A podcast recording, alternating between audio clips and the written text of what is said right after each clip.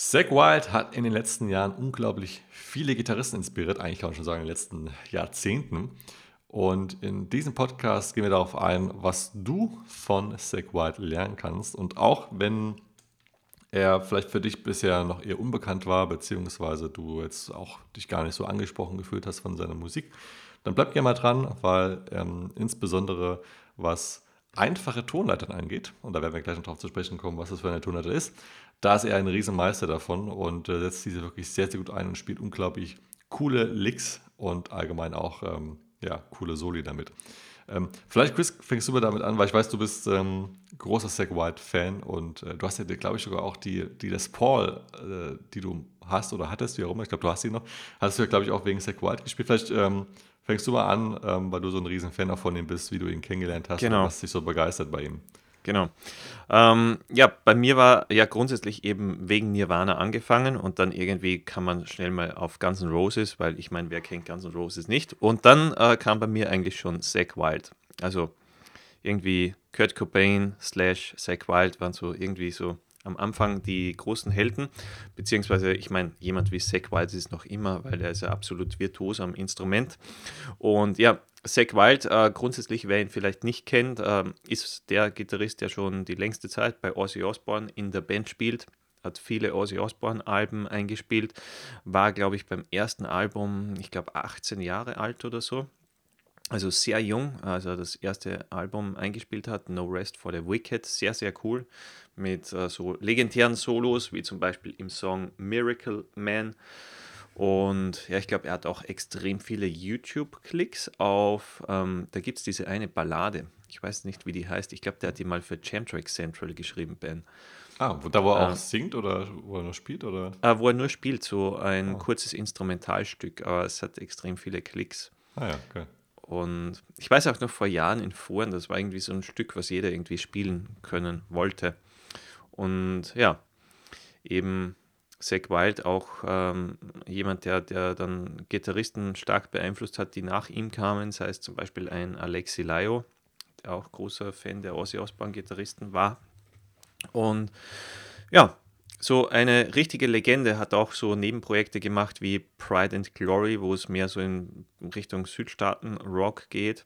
Äh, wäre sogar mal vorgeschlagen worden als Guns N' Roses Gitarrist. Ähm, äh, hat sich dann aber nicht ähm, ganz ergeben, dass es wurde, hatte aber schon mit denen anscheinend Proben. Also grundsätzlich sehr guter Mann und guter äh, Typ am Instrument.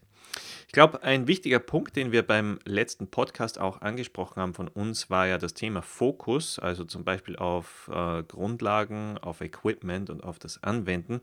Und da ist, glaube ich, speziell im Zack Wild so ein Gitarrist, der extrem fokussiert war oder ist. Äh, ich meine, bei dem hat sich über die Jahre stiltechnisch relativ wenig verändert. Also ich würde mal vergleichen wie mit ACDC zum Beispiel, die irgendwie äh, ihren Stil perfektioniert haben und den weiterhin durchziehen. Ich denke eben, so ist es auch bei Zack Wild. Äh, dann genauso der Fokus auf das Equipment, äh, das über die Jahre eigentlich immer gleich blieb. Er war eigentlich immer dieser Marshall Les Paul-Typ. Äh, ja, hat dann später mal äh, die eigene Marke gegründet, Wild Audio, aber letztendlich ähm, ist das Equipment im selben Stil wie vorher. Gibson Marshall-like. Und äh, hat da eigentlich nie, nie großartig irgendwie Dinge verändert. Also etwas, was wir im letzten Podcast angesprochen haben, sehr, sehr gut, wenn man sich mal zumindest eine Zeit lang auf etwas fokussiert, da nicht zu viele Ablenkungen reinbringt. Ja. Aber vielleicht auch was den Stil betrifft, vermutlich der Gitarrist, der die Pinch Harmonics so richtig legendär gemacht hat, weil die kommen bei ihm in jedem Song vor. Das heißt, wenn du dich auch fragst, hm, was sind denn jetzt Pinch Harmonics, wie klingen denn die genau? Also dann hör mal irgendetwas von Zack Wild, eben mit Ozzy Osbourne oder mit der eigenen Band Black Label Society. Du hörst diese Pinch Harmonics ständig, also diese Oberton-Quietscher äh, werden erzeugt äh, mit also Seite anschlagen und mit dem Daumen ganz kurz auf die Seite antippen, damit dieser Oberton rauskommt und dann Vibrato darauf geben. Ähm, ja, so entstehen die Pinch Harmonics, die hört und sieht man oder hört man eigentlich äh, bei Zack Wild ständig. Ja, ähm, ich glaube, äh, Ben, dass der verantwortlich ist für, für sehr viele, die, die sich mit dem Thema Pinch Harmonics auseinandersetzen wollen. Ja, definitiv. Also auch beim, ich finde es schon immer geil, wie er die in Szene setzt, auch wegen seinem Sound, der häufig auch äh, Chorus beinhaltet. Mhm. Und dann etwas, ähm, wahrscheinlich Reverb, kann sogar sein, dass er manchmal so einen, diesen ganz, ganz kurz verzögerten Delay verwendet, um den Sound noch ein bisschen breiter zu machen. Aber ich fand es immer geil, diese Pinch-Harmonies, die er gespielt hat.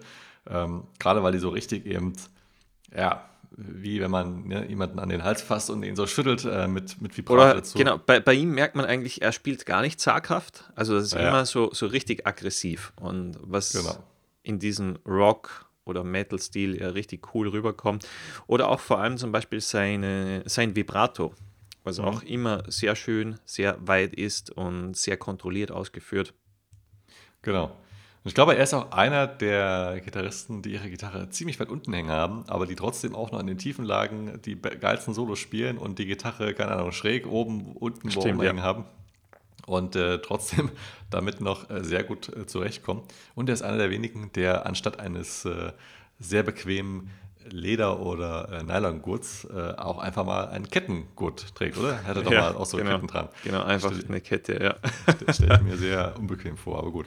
Ja, also was mich auch noch an ihm begeistert, ähm, ist, gut, er kann gut singen, ja, aber das wollte ich eigentlich nicht sagen. Was ich eigentlich sagen wollte, ist ähm, sein Picking, weil ich glaube, er ist ja auch ein ziemlich großer Meister, was Alternate Picking angeht. Ja, und genau. dass er damit, ähm, und jetzt kommen wir auch zu der Tonleiter, die ich anfangs erwähnt habe, dass er mit der Pentatonik so geil Licks spielen kann, wo ich mir immer gedacht habe, krass, was der aus diesen fünf Tönen herausholt.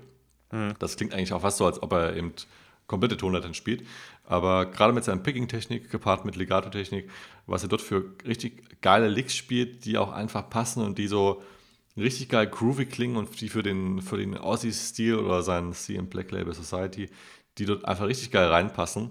Das hat er richtig gut gemeistert. Und ich denke mal, das ist auch das, was du angesprochen hast, Chris, dass er über die ja. Jahre sich treu geblieben ist. Er hat sich zwar nicht geändert, also muss man ja auch nicht. Es gibt ja Leute, die auch sagen, ist cool. Andere Leute sagen, ich brauche da mal was Neues, aber dann kann man sich andere Gitarristen anhören.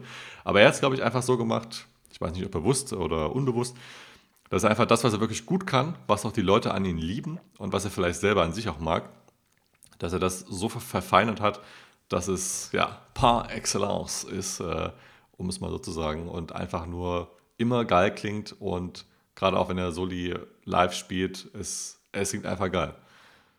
Ganz das genau. passt alles. Ja. Ähm, ja, also wie gesagt, eben auf bestimmte Techniken fokussiert, die dann in den oder, oder daraus einen eigenen Stil quasi kreiert hat. Also zum Beispiel eben das Thema mit den Pinch Harmonics. Ich meine, das wurde ganz klar sein Stil. Auch das mit dem Picking also dieses extrem harte Picking und du hörst es ja auch in jedem Song, jedem Solo eigentlich, äh, so eine richtig äh, starke Alternate Picking äh, Passage. Ähm, Pentatonic, wie du angesprochen hast, Ben, also ja, so quasi die, die Hauptelemente, die, die für die ganzen vielen Alben, die er schon produziert hat, gesorgt haben. Genau. Vielleicht als, als, als Anspieltipp, also ich habe jetzt keine konkreten, vielleicht wenn du Chris weiter hast, kannst du ja gleich mal nennen, aber ähm, was du quasi dann auch von ihnen lernen kannst, wenn du dir einfach mal ein paar Solos von ihnen anhörst und dich einfach mal davon ein bisschen inspirieren lässt oder sie wirken lässt, äh, mit dem Hintergedanke, okay, dass er die meiste Zeit wirklich nur die Pentatonik verwendet. Es wird relativ wenig Licks geben, die auch für Einsteiger spielbar sind. Also du kannst sie natürlich lernen, aber wirst sie wahrscheinlich nicht auf dem Tempo spielen wie ähm, Zach Wild. Ähm, für Fortgeschrittene ist es schon eher möglich. Aber nichtsdestotrotz lohnt es sich wirklich auch mal ein paar Soli von ihnen zu analysieren. Ähm, findest du bestimmt auch im Internet entsprechende Tabulaturen dazu. Und dir einfach mal angucken, wie er die Pentatonik verwendet. Es muss ja gar nicht so sein, dass du exakt jetzt dasselbe spielst wie er oder dieselben Licks verwendest, aber dir einfach mal angucken, wie er die Töne der Pentatonik verwendet. Wir haben das zum Beispiel auch in unserem Kurs Rock und Metal Solo Masters ähm, bei den Zack Wild Solo mit entsprechend eingebaut. Dort gibt es auch einige Passagen mit so ganz klassischen Zack Wild Pentatonik-Läufen. Und das finde ich ist eines der größten Learnings, was man sich bei ihnen entnehmen kann, wie man aus der Pentatonik einfach noch mehr rausholen kann. Weil viele unserer Schüler oder viele Gitarristen stellen sich ja auch die Frage, hey, jetzt habe ich die Töne, aber was kann ich denn noch spielen? Bei mir klingt das immer so langweilig. Und das ja. wäre dann einfach mal genau. so, so Punkte, wo, du, wo man ansetzen kann, um sich einfach mal inspirieren zu lassen. Genau. Ja, ich musste vorhin auch noch überlegen, ähm, da gab es eine DVD, die ich mir gekauft habe, damals von Black Label Society mit dem Titel The European Invasion. Und äh, die hat mir extrem gut gefallen. Also ähm, keine Ahnung, wie oft ich äh, am Abend dann, dann im Bett gelegen habe und äh, den Laptop, damals noch mit DVD-Laufwerk, äh, äh, neben mir hatte und mir die, die DVD rauf und runter angesehen habe. Also das hat mir extrem gut gefallen. Ah ja, cool. Ja, coole Auswahl an Songs und ja, auch die Bühnenpräsenz und generell die, die Perfektion da am Instrument, das war schon ziemlich beeindruckend und cool für mich. Also ich glaube so, äh, was für mich der, der erste, sag ich mal, so äh, virtuose Gitarrist, den ich gehört habe, bevor es jetzt dann weiterging mit Ingwie Malmsteen oder Jason Baker, Marty Friedman und so weiter. Also wo man auch sagt, okay, technisch betrachtet am Instrument äh, virtuoses Level. Also zum Beispiel jemand, der über 1000 Noten spielen kann pro Minute wenn man jetzt rein vom, vom Technik, äh, von, von der Technik äh, das Ganze betrachtet, war es eben wahrscheinlich der erste Gitarrist so für mich, der auf diesem Level spielen konnte. Ja, Was in dem Fall würde ich aus, als Learning eben sagen, ähm, zusammenfassend, Fokus auf das Wesentliche, Dinge lernen, anwenden und perfektionieren oder eben ins eigene Spiel einfließen lassen, weil das ist eigentlich auch der Grund, warum wir was lernen. Nicht um jetzt ja kurzzeitig äh, in zwei Wochen irgendwas Neues zu wissen und spielen zu können und in drei Monaten wieder vergessen, sondern die Dinge, die du lernst, äh, zum Beispiel eben die Pentatonic, die Pinch Harmonics, das Picking anwenden, zum eigenen Stil machen und daraus selber was kreieren. Genau.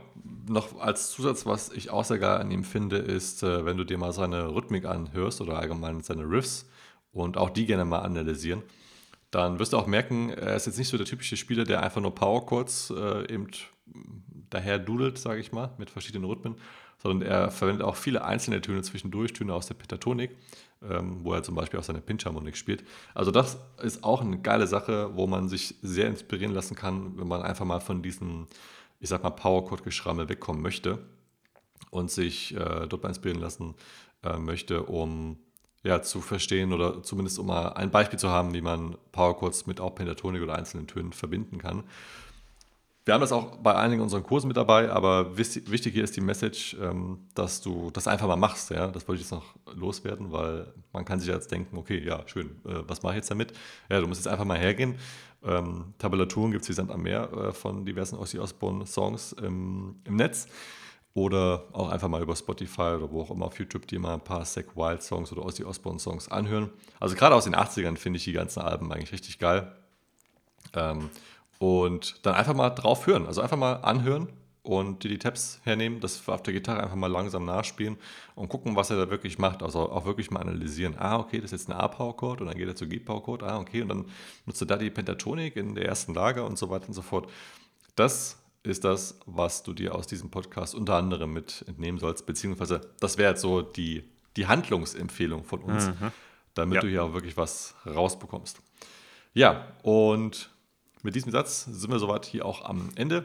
Wenn du zum Beispiel rhythmisch bzw. auch solotechnisch ähm, Stile von Zack Wild was lernen möchtest, dann sieh dir gerne mal unsere Kurse an Rock und Metal Riff Masters oder Rock und Metal Solo Masters. Da ist entsprechend Ozzy Osbourne bzw. Zack Wild auch mit dabei, wo wir unter anderem auch seinen äh, Spielstil etwas mehr unter die Lupe nehmen und du quasi Solos bzw. Riffs im Stile von Zack Wild oder eben Ozzy Osbourne auch lernst.